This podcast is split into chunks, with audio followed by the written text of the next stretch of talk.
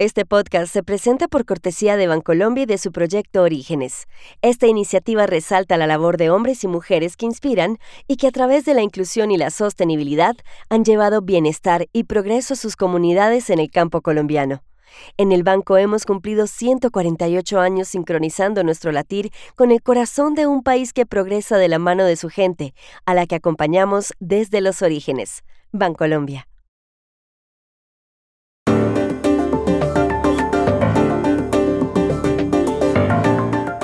Este domingo tienen lugar las elecciones presidenciales en Guatemala, pero la limpieza de la campaña y el respeto por la libertad de prensa han sido cuestionados. ¿Por qué? El Financial Times dijo ayer que en 2021 el presidente Joe Biden puso en marcha una inusual campaña para proteger las elecciones brasileñas ante las posiciones de Bolsonaro. ¿Qué había detrás? Ayer en Colombia la Fiscalía aclaró la causa de la muerte de un ex jefe de seguridad del presidente Petro, vinculado a un caso de interceptaciones telefónicas que sigue generando preguntas. Hoy, la historia. Hola, bienvenidos a Y esto no es todo, el podcast del Georgetown Americas Institute de la Universidad de Georgetown en Washington, D.C. Soy Juan Carlos Iragorri, desde Madrid. Soy Paz Rodríguez Niel desde Buenos Aires. Soy Jorge Espinosa desde Bogotá. Es jueves 22 de junio y esto es todo lo que usted debería saber hoy.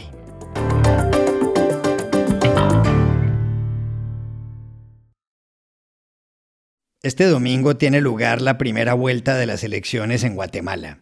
Si ningún candidato obtiene más del 50% de los votos, la segunda será el 20 de agosto. El ganador sucederá a Alejandro Yamatei, presidente desde el 14 de enero de 2020. De los aspirantes en campaña, tres han sobresalido en las encuestas. Sandra Torres, de la Unidad Nacional de la Esperanza, UNE, Suri Ríos, hija del dictador Efraín Ríos Montt del Movimiento Valor, y Edmond Mulet, del Partido Cabal. Un dato inquietante es que, según la encuesta Latinobarómetro de 2021, solo el 37% de los guatemaltecos se respaldan la democracia. Otro es que, según Transparencia Internacional, este año Guatemala está entre los cinco países más corruptos de América. La limpieza de las elecciones ha sido cuestionada. Varios aspirantes a la presidencia han tenido problemas graves. ¿Por qué? Hablamos ayer con Juan Papier, subdirector encargado para las Américas de la ONG estadounidense Human Rights Watch. Juan Carlos, hay que entender que hoy en Guatemala hay muy poca separación de poderes.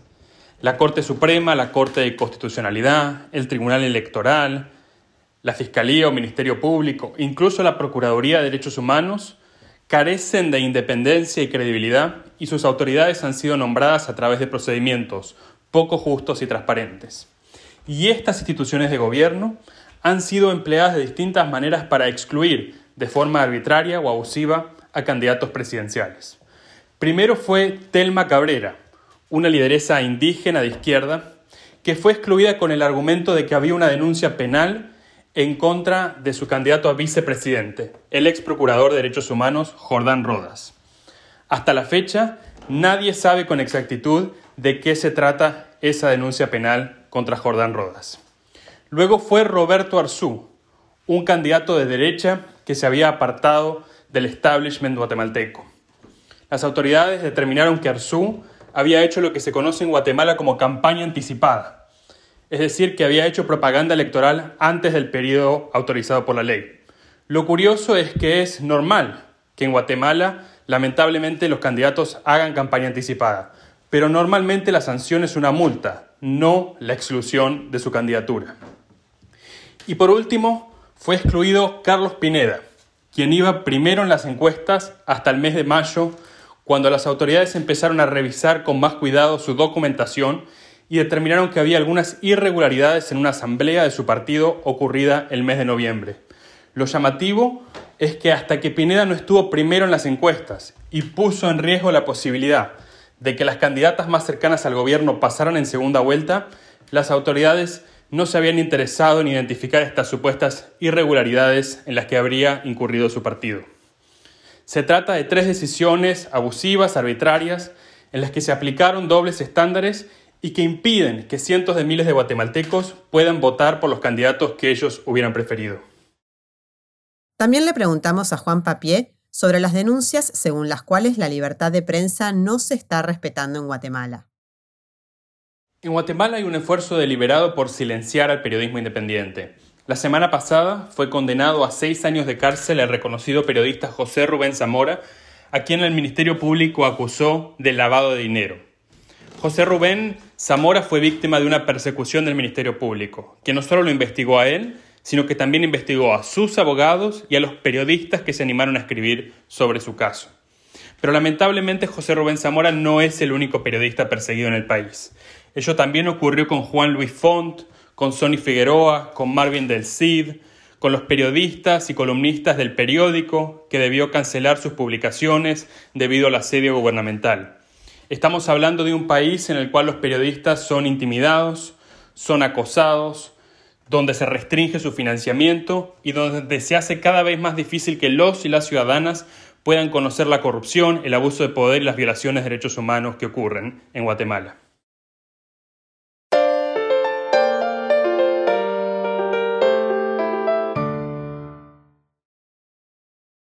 El Financial Times publicó ayer un artículo sobre Estados Unidos y el Brasil que causó gran impacto. Según el diario, en 2021 la Casa Blanca puso en marcha una inusual campaña para proteger la transparencia de las elecciones brasileñas del pasado octubre. El Financial Times dice que el gobierno de Joe Biden empezó a preocuparse por el tema cuando en agosto de 2021 Jake Sullivan, consejero de Seguridad Nacional estadounidense, visitó al presidente brasileño Jair Bolsonaro. Bolsonaro, según el Financial Times, le insistió que en las elecciones estadounidenses de noviembre de 2020, Joe Biden le había ganado a Donald Trump porque se había cometido un fraude. Biden era el jefe de Sullivan. Esto se sumaba a que Bolsonaro había mostrado sus simpatías con antiguas dictaduras militares en el Brasil y a que cuestionaba la transparencia del voto electrónico que funciona en ese país. El presidente quería cambiar el sistema. Algunos militares respaldaban las ideas de Bolsonaro, como el jefe de la Armada, el almirante Almir Garnier Santos.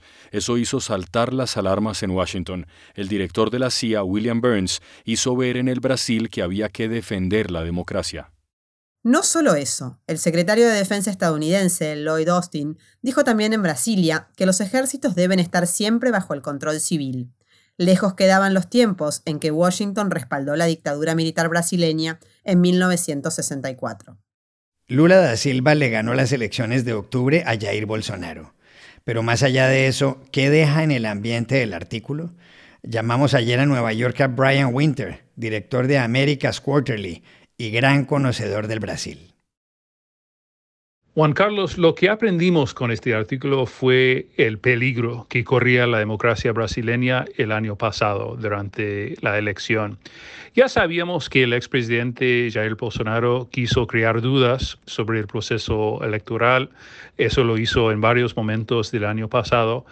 Pero en este artículo vimos con nombres y apellidos eh, figuras específicas en las Fuerzas Armadas brasileñas que eh, estaban dispuestos a tomar medidas radicales, eh, un golpe de Estado, básicamente, para evitar una victoria de, Lula y para mantener a Bolsonaro en el poder.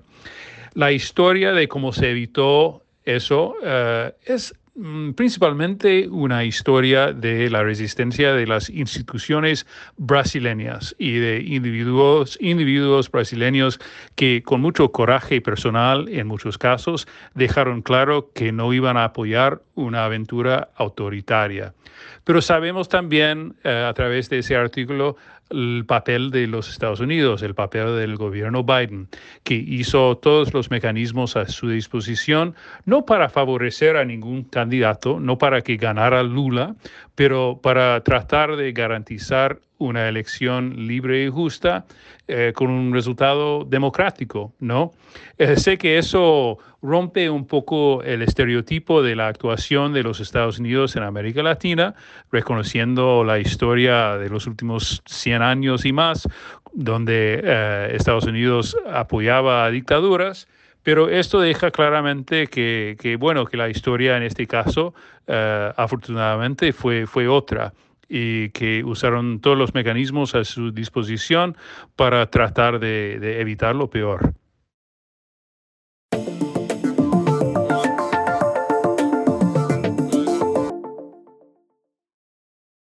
Este podcast se presenta por cortesía de Movistar Empresas, el aliado que está transformando negocios en Argentina, Chile, Colombia, Ecuador, Perú, Uruguay, México y Venezuela, brindando soluciones digitales que se ajustan a cada necesidad y potenciando sus operaciones con servicios en cloud, IoT, seguridad, conectividad, big data y advertising.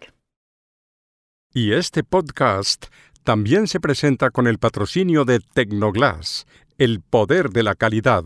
Tecnoglass es la compañía líder en la manufactura y comercialización de vidrios, ventanas y fachadas para el mercado de la construcción en Estados Unidos y el mundo. Para mayor información visite nuestra página web www.tecnoglass.com. Colombia lleva semanas en vilo por un caso que involucra un robo de dinero en la residencia de la antigua jefa de gabinete del presidente Gustavo Petro.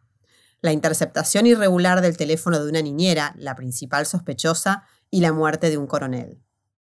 El coronel se llamaba Oscar Dávila, era uno de los jefes de seguridad de Petro y hace pocos días murió de un disparo en la cabeza dentro de un automóvil en Bogotá.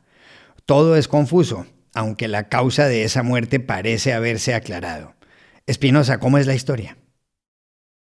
Iragorri, los antecedentes de este caso son impresionantes. En enero de este año, Laura Sarabia, la entonces jefa de gabinete del presidente Gustavo Petro, denunció ante la fiscalía que le habían robado 7 mil dólares que estaban en una maleta en su casa. La principal sospechosa era Marel Bismesa, la niñera del bebé de la funcionaria. Y mire lo que pasó luego. Hace 25 días, Marel Bismesa, que para entonces ya había sido despedida, dijo en la revista Semana que por ese robo la intimidaron después y la sometieron a la prueba del polígrafo cerca de la Casa de Nariño, que es el Palacio Presidencial, para que dijera la verdad. Como si fuera poco, más adelante la Fiscalía informó que el teléfono de Marelvis había sido interceptado con el argumento de que la ex niñera estaba vinculada a un grupo de narcotraficantes, lo que no es verdad. Eso desató una crisis dentro del gobierno. Petro, que prometió que en el suyo nunca interceptarían teléfonos, no tuvo más remedio que sacar a Laura Sarabia. Pero a estas alturas sigue sin saberse quién ordenó chuzar el de Marelvis Mesa. Y por eso, precisamente, estaba siendo investigado el coronel Dávila, uno de los jefes de seguridad de Petro. Lo escandaloso es que dos días después de que la fiscalía interrogó a Dávila, su cuerpo apareció con un tiro en la cabeza en una camioneta que estaba estacionada al frente de su casa. Hubo muchas especulaciones. Petro incluso dijo que se trataba de un suicidio. Y ayer, aunque aún hay muchas preguntas sin respuesta, la vicefiscal general Marta Mancera ratificó la tesis del suicidio en una rueda de prensa. El teniente coronel Oscar Darío Dávila Torres, el 9 de junio de 2023 a las 18 y 18, decide quitarse la vida y con el arma que era de su conductor Osman Javier Galeano Arango. Por lo tanto, para la Fiscalía General de la Nación es claro que en los resultados de la necropsia fueron positivos para suicidio.